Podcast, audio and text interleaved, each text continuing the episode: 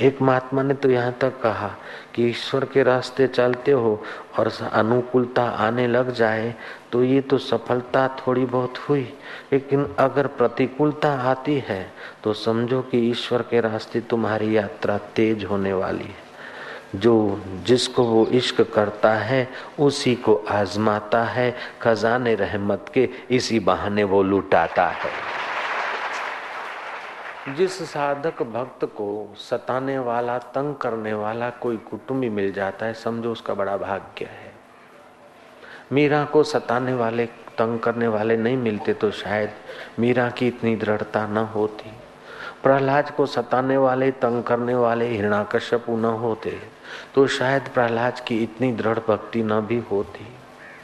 एकनाथ जी को सताने वाले लोग न मिलते तो शायद एकनाथ जी को भी इतना धैर्य और इतनी प्रशांति में स्थिति न भी होती हो सकता है।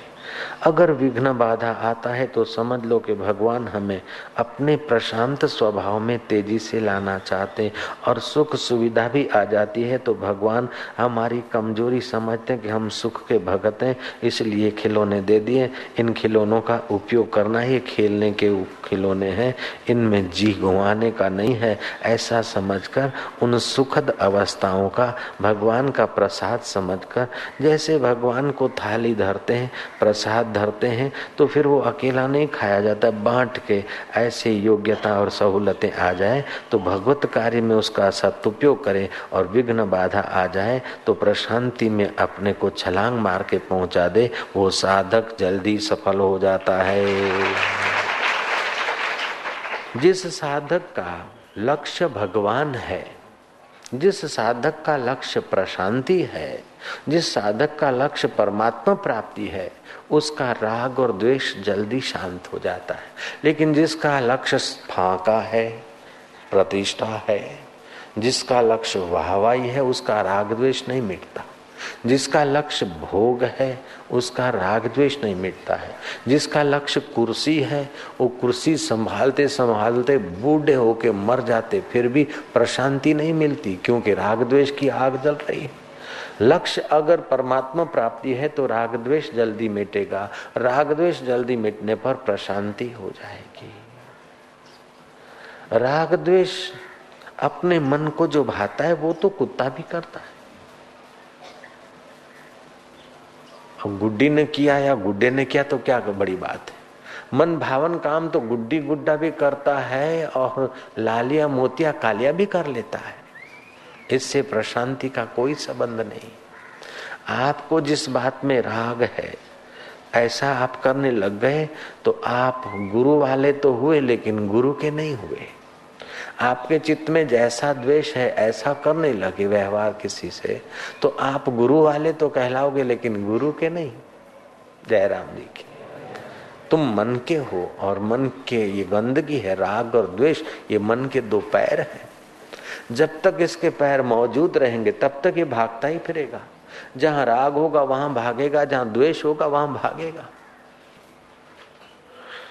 बिनु सत्संग न हरि कथा, ते बिनु मोह न भाग, मोह गए बिनु राम पद हो वही न दृढ़ अनुराग। सत्संग और हरि कथा के बिना मोह नहीं जाता। मोह बोलते हैं उल्टे ज्ञान को। जो पहले थे नहीं, दादा, दादी, मामा, मामी, जो पहले थे नहीं, मकान, मोटर, गाड़ी, जो पहले थे नहीं, और बाद में रहेंगे नहीं, और चला जाता है, भैया तो पूछने भी नहीं रहा। हो भाई गया देश परदेश और वहीं कुछ ऐसा वैसा। अकाल मृत्यु को प्राप्त हो गया। संत का निंदक की पूजे न आस। संत के निंदक सदा निराश हो। बेचारा निराश होकर जहान से चल दिया। पूछने भी नहीं रहा बेचारा। तो जो पूछने ही नहीं रहते हैं, उनके पीछे रोते रोते रोते रोते अथवा रोने वालों को कंपनी देते देते अपना सर्वनाश हो जाता है। ये मोह का स्वभाव है। मोह सकल व्याधीन कर मूला। और सर्वनाश हो रहा है तो पता भी नहीं चलता कि सर्वनाश हो रहा है। जयराम जी की।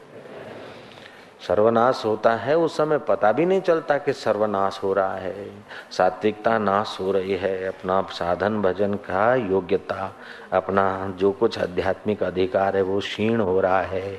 उसका भी पता नहीं चलता। मोह माना उल्टा ज्ञान। मोह सकल व्याधीन कर मूला, ताते उपजे पुनि भव शूला। उससे फिर भव का शूल पैदा होता है, जन्म मरण का शूल पैदा होता है। माँ के गर्भ में आना तो चाहते हैं, लेकिन बाथरूम से बह गए और बाथरूम का पानी गटर में चला गया। कितनी दुर्दशा इस जीव की। इस बात को तो विज्ञान, नास्तिक आदमी भी स्वीकारेगा।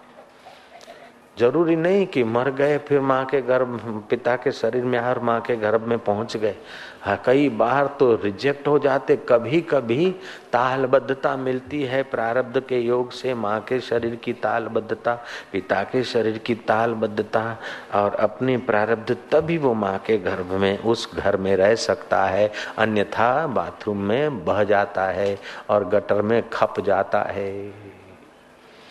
ये संसारी राग और द्वेष कितनी बार हमको खपाता है, कितनी बार हमको सताता है, इसका कोई हिसाब नहीं। बुद्ध भगवान ठीक कहा करते थे कि तुमने कितने जन्म पाए, उसकी हड्डियाँ अगर इकट्ठी कर दी जाए तो बड़े हिमालय को भी मात कर सकती।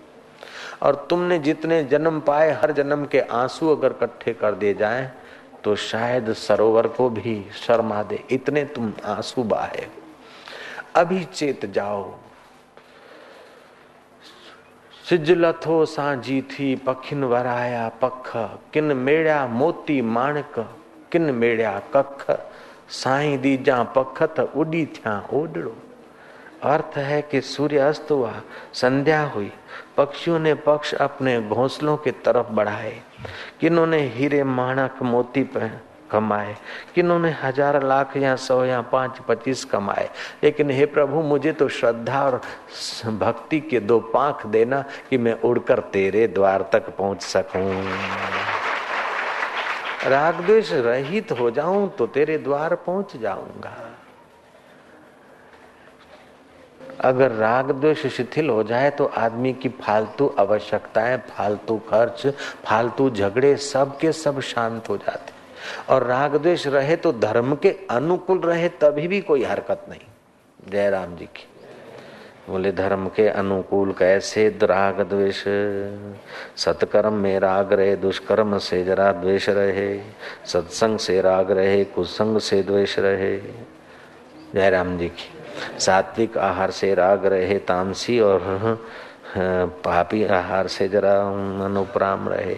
ये उपरामता द्वेष नहीं है, ये सावधानी है, जयराम जी की। और सात्विक से ये राग नहीं है, सावधानी है। ऐसा सावधान व्यक्ति युद्ध भी करता है, तभी भी उसे पाप नहीं लगता। जब व्यवहार में सावधानी और राग द्वेष रहित व्यवहार करने में सावधानी बरतेंगे कायरता भी नहीं, पलायनवादीपना भी नहीं, और परिस्थितियों में राग भी नहीं, द्वेष भी नहीं। ऐसी सावधानी से जो व्यवहार करेंगे, ऐसे लोग एकांत में बैठेंगे तो जल्दी साधना में मन लग जाएगा। और साधना में सावधानी बरतेंगे, भूत और भविष्य के चिंतन से मन को खाली करेंगे।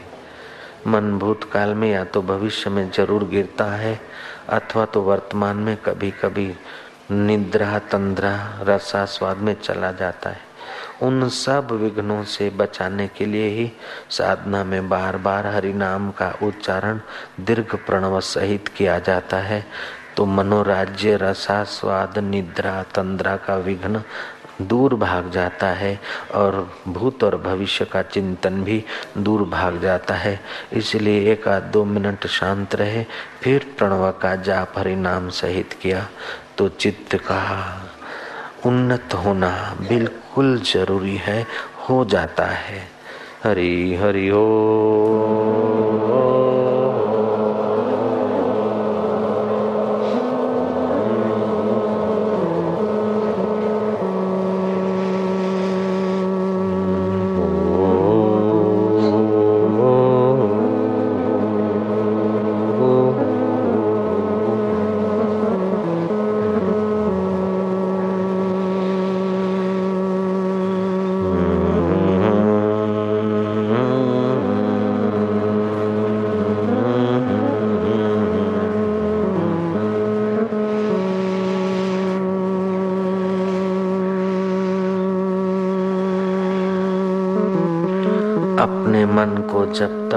ऊँचे लक्ष्य का ज्ञान नहीं। तब तक वो अपनी एनर्जी, अपनी शक्ति छोटे छोटे कार्यों में खपाकर खप जाता है। एक तो शक्ति थोड़ी सी और उसमें से थोड़ी बची तो व्यर्थ के शराब में, कबाब में, निंदा में, चुगली में और कोई तुच्छ बातों में हा हा ही ही में मन की शक्ति हम खपा देते हैं, हम मृत्य रह जाते हैं। पहले तो मन को ये बताओ कि अभी की जो तुम्हारी स्थिति है, वो बिल्कुल निम्न स्थिति है। जैसे गंदी बस्तियों में, झूपड़पट्टियों में जहाँ नालियाँ बहती है, गंदी बस्ती में, कोई साफ़ सुथरी बस्ती में रहने वाला, बंगले में रहने वाला आदमी जब जाता है, गंदी बस्ती में तो उनकी दयनीय स्थिति, दयाजनक स्थिति देखकर तुम्हारे मन में आएगा कि ये भी साफ़ सुथरे रहें। इनके घर भी कुछ अच्छे हो जाएँ। ये नालियाँ और गंदा पानी नहीं, इनको भी साफ़ स्वच्छ पानी मिले और गटर सिस्टम मिले। ये आपके मन में हो जाएगा। लेकिन जो गंदी बस्तियों के आदि बन गए और अपनी उत्कृष्टता का ख्याल नहीं करते, उनका मन वहीं अपने को सुखी मानने लग जाता है। जयराम जी की। आप जाएँगे तो आप उनकी स्थिति पर देखकर आपको तो दुख होगा, लेकिन वो तो बाजा बजाते होंगे अथवा सिगरेट फूंकते होंगे अथवा और कुछ करते होंगे। क्योंकि उनके मन में ये क्षमता है, मनुष्य मात्र के मन में क्षमता है कि अगर उन्नत जगह, ऊँची बस्ती या ऊँचा महल या मकान नहीं मिलता तो गंदी बस्ती में भी वो अपने को सुखी बनाने के चौकट बना लेता और कल्पित सुख मानकर, क्या हाल है? क्या? अपने को तो मज़ा है। सेठ ही लोग मंगले की चिंता करे। आपने है अपने तो रहो, मस्ती में आग लगे सेठों की बस्ती में। ऐसा बोलेगा वो समझता कि अपन मस्ती है और सेठ दुखी है, सेठ समझता बेचारा वो दुखी है। हकीकत में है, सेठ भी दुखी है और वो भी दुखी है। वो तो झूपड़पट्टी में अपने को सेट कर दिया और इसने रुपए, पैसे और जन्म मरण के चक्कर में सेट कर दिया। दोनों दुखी है, लेकिन अपनी निम्न अवस्था का पता दोनों को नहीं है। गंदी बस्ती में रहने वाले को पता चल जाए कि ये गंदे नाली गटर स्वास्थ्य के लिए अच्छा नहीं, मैले कपड़े स्वास्थ्य के लिए अच्छे नहीं, गंदा पानी स्वास्थ्य के लिए अच्छा नहीं, गंदी बस्ती विचार और मन को और तन को निम्न करती है। और हम चाहें पुरुषार्थ करें, कोशिश करें और सहयोग देने वालों का सहयोग लेकर हम चाहें तो हम अच्छे, उन्नत हो सकते हैं। ये जब तक उनको पता नहीं चलता। अर्थात वर्तमान निम्न अवस्था से उत्तम अवस्था में हम जा सकते हैं। ऐसा जब तक वे दृढ़ता से नहीं मानेंगे तो उन गंदी बस्ती वालों को, बेचारों को मकान दिलाए जाते हैं। तो वो मकान दो पाँच हज़ार रुपये की गुडवेल की लालच से देकर बेचारे फिर वहीं के वहीं पहुँच जाते हैं। खैर, वो तो छोटी गलती करते हैं, लेकिन जो अच्छी बस्ती में रहते हैं, वो भी हार्ड मास के मकान में ही इस मकान से हटाकर उनको दिव्यता के तरफ़ ले जाओ तो दिव्यता छोड़कर फिर और किसी गर्भ में घुस जाते और अपनी बस्ती बनाकर सुखी रहने की बेवकूफ़ी सब लोग करते हैं। अपने मन को ये निम्न अवस्था का पता चलना चाहिए कि माता के गर्भ में आना, पिता के शरीर में आना, पिता की गंदी नाली से पसार होना, माँ के शरीर में चढ़ना और कभी मिला, गर्भ कभी न मिला, नालियों में बहना अगर मिल गया तो मासिक धर्म का खून पीते पीते पनपना और फिर जल्ली में बंधे रहना और मुर्दे की नाई पड़े रहना, सिर नीचे, पैर ऊपर, फिर माँ की गंदी योनी से बाहर आना, जेली में फंसा रहना, है गंदा पानी और रक्त में सना रहना, फिर बड़े हूँ तो सिर्फ़ कभी पता भी नहीं चलता। हो दो, पाँच छः महीने के बालक रोते हैं तो माँ को पता भी नहीं चलता क्या पीड़ा है, वो बेचारा रोता रहता है। संत तो यूँ कहते हैं, शास्त्र यूँ कहते हैं कि बच्चा खूब रोता हो बार बार उसको कोई पीड़ा हो, वो बच्चा बेचारा बोल नहीं सकता। तो माँ को और कुटुंबियों को चाहिए कि बच्चा रोते रोते जहाँ पैर में हा, पैर के तरफ़ हाथ करता है तो उसके पैर में पीड़ा है सिर पर उसका हाथ बार बार जाता है तो उस बेचारे न बता सकने वाले बालक को सिर पेट सिर में पीड़ा है पेट पर हाथ जाता है तो पेट में पीड़ा है आँखों पे हाथ जाता है तो आँख में पीड़ा है अगर कमर के तरफ़ हाथ जाता है तो कमर में पीड़ा है पीड़ा है रो रहा है छटपटा रहा है बता नहीं सकता है कितनी लाचारी है। और कभी कभी पशुओं को पीड़ा होती है, रो रहे हैं, छटपटाते हैं और छटपटाहट से बताते हैं, फिर भी उनका कहाँ पाटा पाटी हम लोग करते हैं? कितने जानवरों को कितनी पीड़ा होती होगी? तो ये जन्म और मरण जो है, गंदे में गंदी बस्ती है, जयराम जी की। झूपड़ पट्टी वाली बस्ती तो क्षम्य भी है, लेकिन ये गर्भ से आना और महा, गर्भ में लटकना और नालियों में बहना और गर्भ में लटकना, ये बस्ती तो नितांत गंदी है। इसलिए किसी वस्तु से राग मत करो, किसी व्यक्ति से द्वेष मत करो, आतताई सताए तो उल्लू होकर बैठे मत रहो, उसको ठीक जवाब मिलना चाहिए। लेकिन अपने चित्त में द्वेष का घर न हो, युधिष्ठर की नाई व्यवहार हो जाए तो मंगल हो।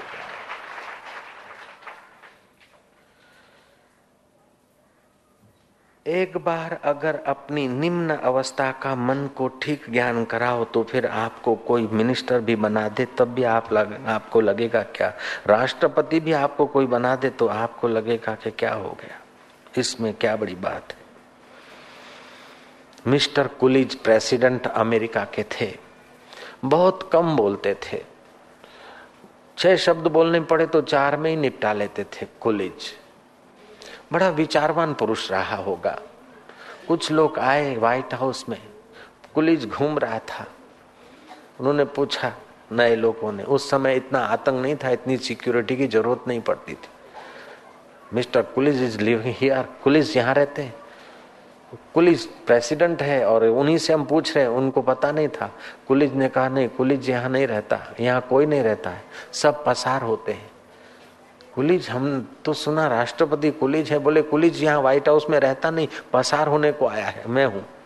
रहता कोई नहीं, यहाँ सब जाने वाले ही आते जैसे राष्ट्रपति भवन में कोई सदा नहीं ठहरता, ऐसे दुनिया रूपी भवन में भी कोई सदा नहीं ठहरता। सब धर्मशाला है, पसार होने को आए। कुलीज को साथियों ने कहा कि अभी ये मयात पूरी हो गई, चार पाँच वर्ष अभी आपका इतना प्रभाव है कि आप प्रचार करने नहीं भी निकलेंगे। केवल आप दूसरी बार प्रेसिडेंट होना चाहते हैं, बस हमको हरी झंडी दिखाइए वी विल मैनेज हम पूरी मैनेज करेंगे और आप आ जाओगे। कुलिज ने कहा excuse me I have no time more मेरे पास ज़्यादा टाइम नहीं है। पाँच वर्ष, चार वर्ष मैंने राष्ट्रपति पद का अनुभव करा। समय बिगाड़ना है। मैं अब अपना, सॉल का, अपने आत्मा के उद्धार का समय इधर खर्चना नहीं चाहता हूँ। नहीं रहा राष्ट्रपति। चला गया एकांत के लिए। राष्ट्रपति पद छोड़ दिया। दोबारा आ जाता आराम से। नहीं।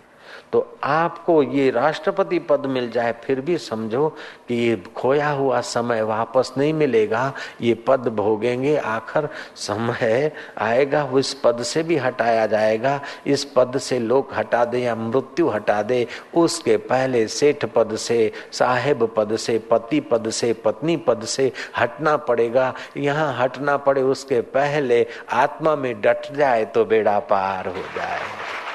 तो ये जो तुम्हारे पद हैं देह को मैं मानकर, उन पदों की निम्न अवस्था का मन को ठीक से ज्ञान कराओ। मन सोचता कि मैं अभी चपरासी हूँ कारकुन हो जाऊँ। लेकिन कारकुन का हाल देख, कारकुन सोचता है कि मामलतदार मामलतदार सोचता है कलेक्टर, लेकिन मैं ऐसे कलेक्टरों को जानता हूँ जो बिल्कुल मेरे निकट हैं, शिष्य हैं, और उनकी स्थिति जब ऐसी है तो दूसरों की क्या हालत होगी? जयराम जी की।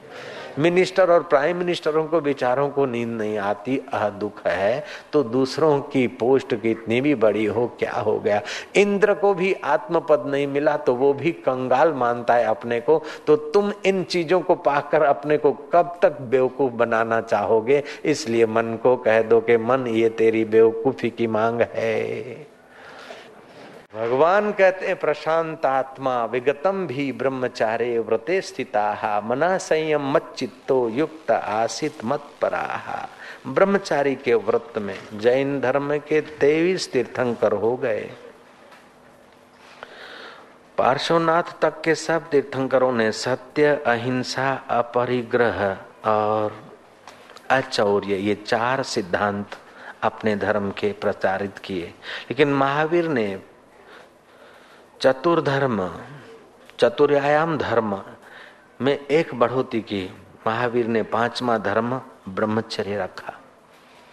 कि ब्रह्मचर्य भी नितांत आवश्यक है। उन जमाने में इस ब्रह्मचर्य के प्रचार की ज़रूरत नहीं पड़ती थी, क्योंकि भिक्षुक सब जानकार थे कि बिना ब्रह्मचर्य व्रत के इन साधनों में आदमी ठीक से सफल नहीं होता।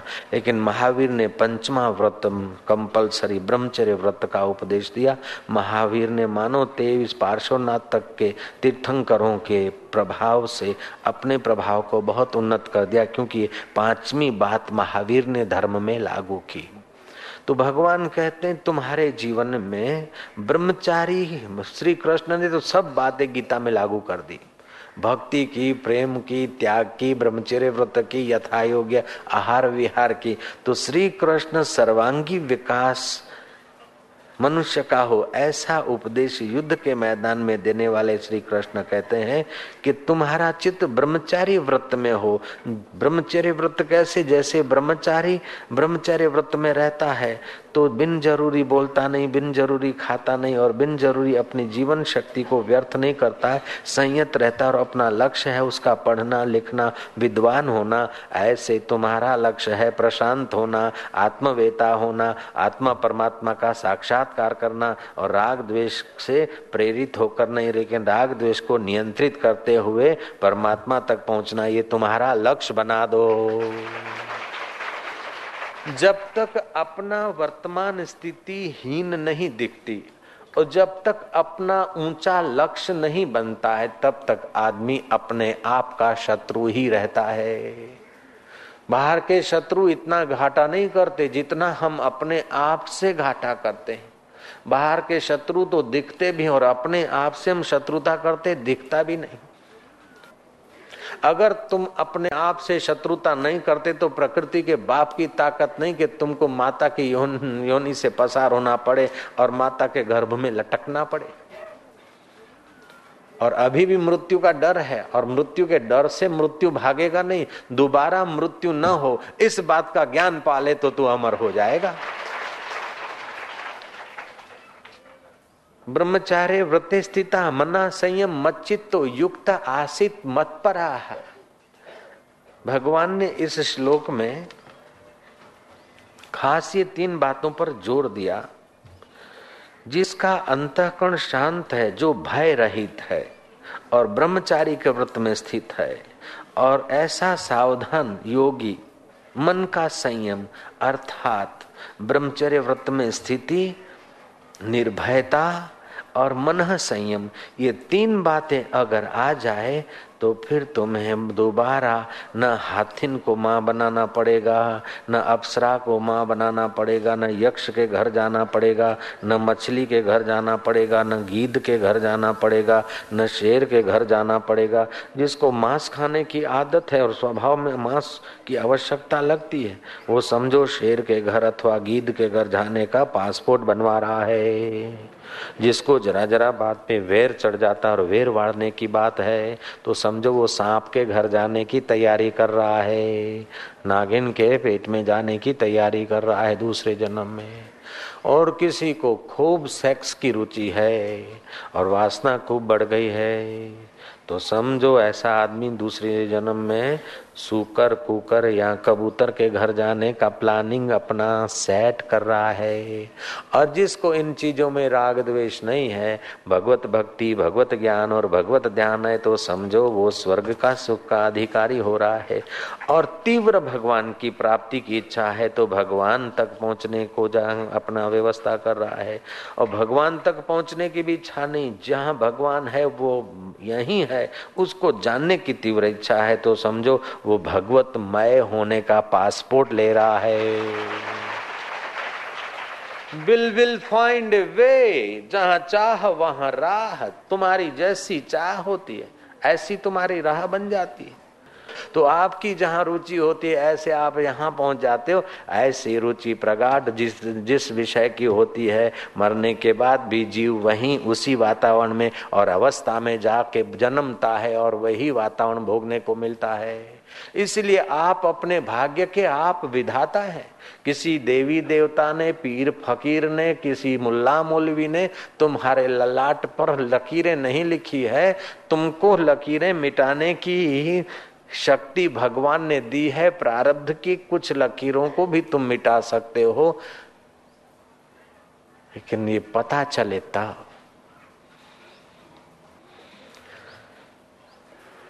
तो ऐसी वासना न करो कि मेरी शादी हो जाए अथवा शादी होगी तो बच्चे जल्दी आ जाए। बच्चे हो गए तो और बच्चा आ जाए, और बच्चे हो गए तो बच्चे बड़े हो जाए। बच्चे शादी कर लें और बच्चों के घर बच्चे हो जाए। इतना होने पर भी जो दादा लोग हैं, उनसे पूछो, दादा, क्या हाल है? अब दादाओं को चेक करो तो फिर तुम्हें दादा होने की वासना मिटाने में आसानी हो जाएगी। न दादा बनने की इच्छा करो, न बाप बनने की इच्छा करो, न दोबारा बेटा बनने की इच्छा करो, न नौकर बनने की इच्छा करो, न सेठ बनने की इच्छा करो। जो बने हो, उससे जान छूटे और जैसे है, वैसे अपने को जानकर सदा के लिए मुक्त हो जाए। तो जिसको अपना सहज स्वभाव का पता है, ऐसे पुरुष जानते हैं कि मृत्यु देह की जब आने वाली होगी, आएगी। भयभीत कितना भी रहेंगे तो अभी मृत्यु आने वाली है तो टलेगी नहीं, और नहीं आने वाली है तो किसी के बाप की भी ताकत नहीं है। तो ऐसे देह के संबंध में वे पुरुष निर्भीक रहते हैं अपने अंतकरण से। व्यवहार काल में युधिष्ठर है, भीम है, अर्जुन है धनुष बाण रखते हैं, सावधान रहते हैं, आतताई कुछ आवेश में कर ले, ये ठीक नहीं है। लेकिन भीतर मृत्यु का भय आदमी को कमज़ोर कर देता है। अपनी मौत नहीं होती ऐसे अपने आत्मा का बार बार चिंतन करे जब रोग आ जाए बीमारी आ जाए શું છે તાવ આવ્યો તને નથી આવ્યો દીકરા શરીરને આવ્યો છે તને તાવ અડી શકે નહીં અને જો તાવ તને અડે તો તાવના બાપને તાવ થઈ જાય तो भगवान बोलते हैं कि चित्त लगाने वाला वह योगी मेरे परायण हो जाता है। मेरे परायण होकर बैठे राग द्वेष के परायण होकर अथवा भूत भविष्य के परायण होकर नहीं, मुझ चैतन्य वर्तमान आत्मा के आनंद परायण होकर बैठे। हरि ओ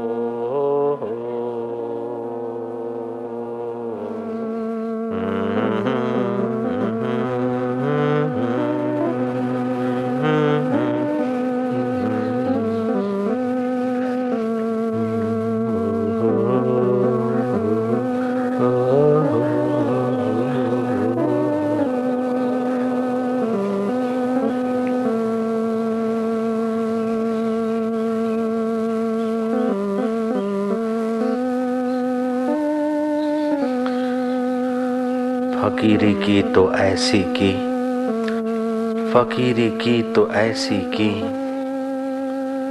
कि सब जर लुटा बैठे और अमीरी की तो ऐसी की कि गुरु के दर पे आ बैठे।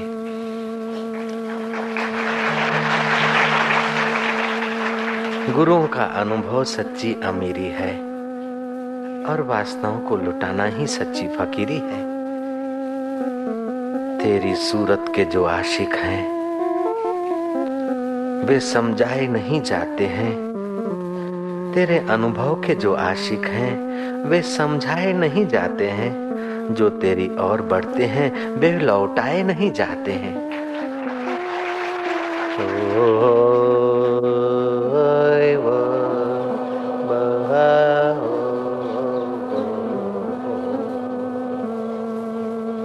हे तालबे मंजिले, तू मंजिल किधर ढूंढता है? ओ तलबदार मंजिल के, ओ तालबे मंजिले, तू मंजिल किधर ढूंढता है? धन तेरी मंजिल नहीं, सत्ता तेरी मंजिल नहीं, मिसिस तेरी मंजिल नहीं और मिस्टर तेरी मंजिल नहीं, पुत्र और पौत्र तेरी मंजिल नहीं, स्वर्ग तेरी मंजिल नहीं, नरक तेरी मंजिल नहीं और गर्भवास तेरी मंजिल नहीं। ए तालबे मंजिले तू मंजिल किधर ढूंढता है दिल ही तेरी मंजिल है तू अपने दिल भर की ओर देख हरी हो Oh